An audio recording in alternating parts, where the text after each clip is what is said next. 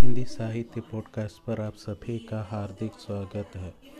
आज विख्यात मलयालम कवित्री सुगत कुमारी की मृत्यु से वर्तमान साहित्य को बड़ा गहरा घाव पहुँचा है। इस घाव को व्यक्त करने के लिए एक कविता सुनाता हूँ। तो सुनिए अयोध्या सिंह उपाध्याय द्वारा लिखित आँसू और आँख शीर्षक कविता।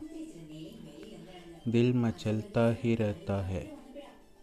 सदा बेचैनी रहती है। लाग में आ आकर चाहत न जाने क्या क्या कहती है। कह सके ये कोई कैसे? आग जी की बुझ जाती है। कौन सा रस पाती है जो आँख आँसू बरसाती है?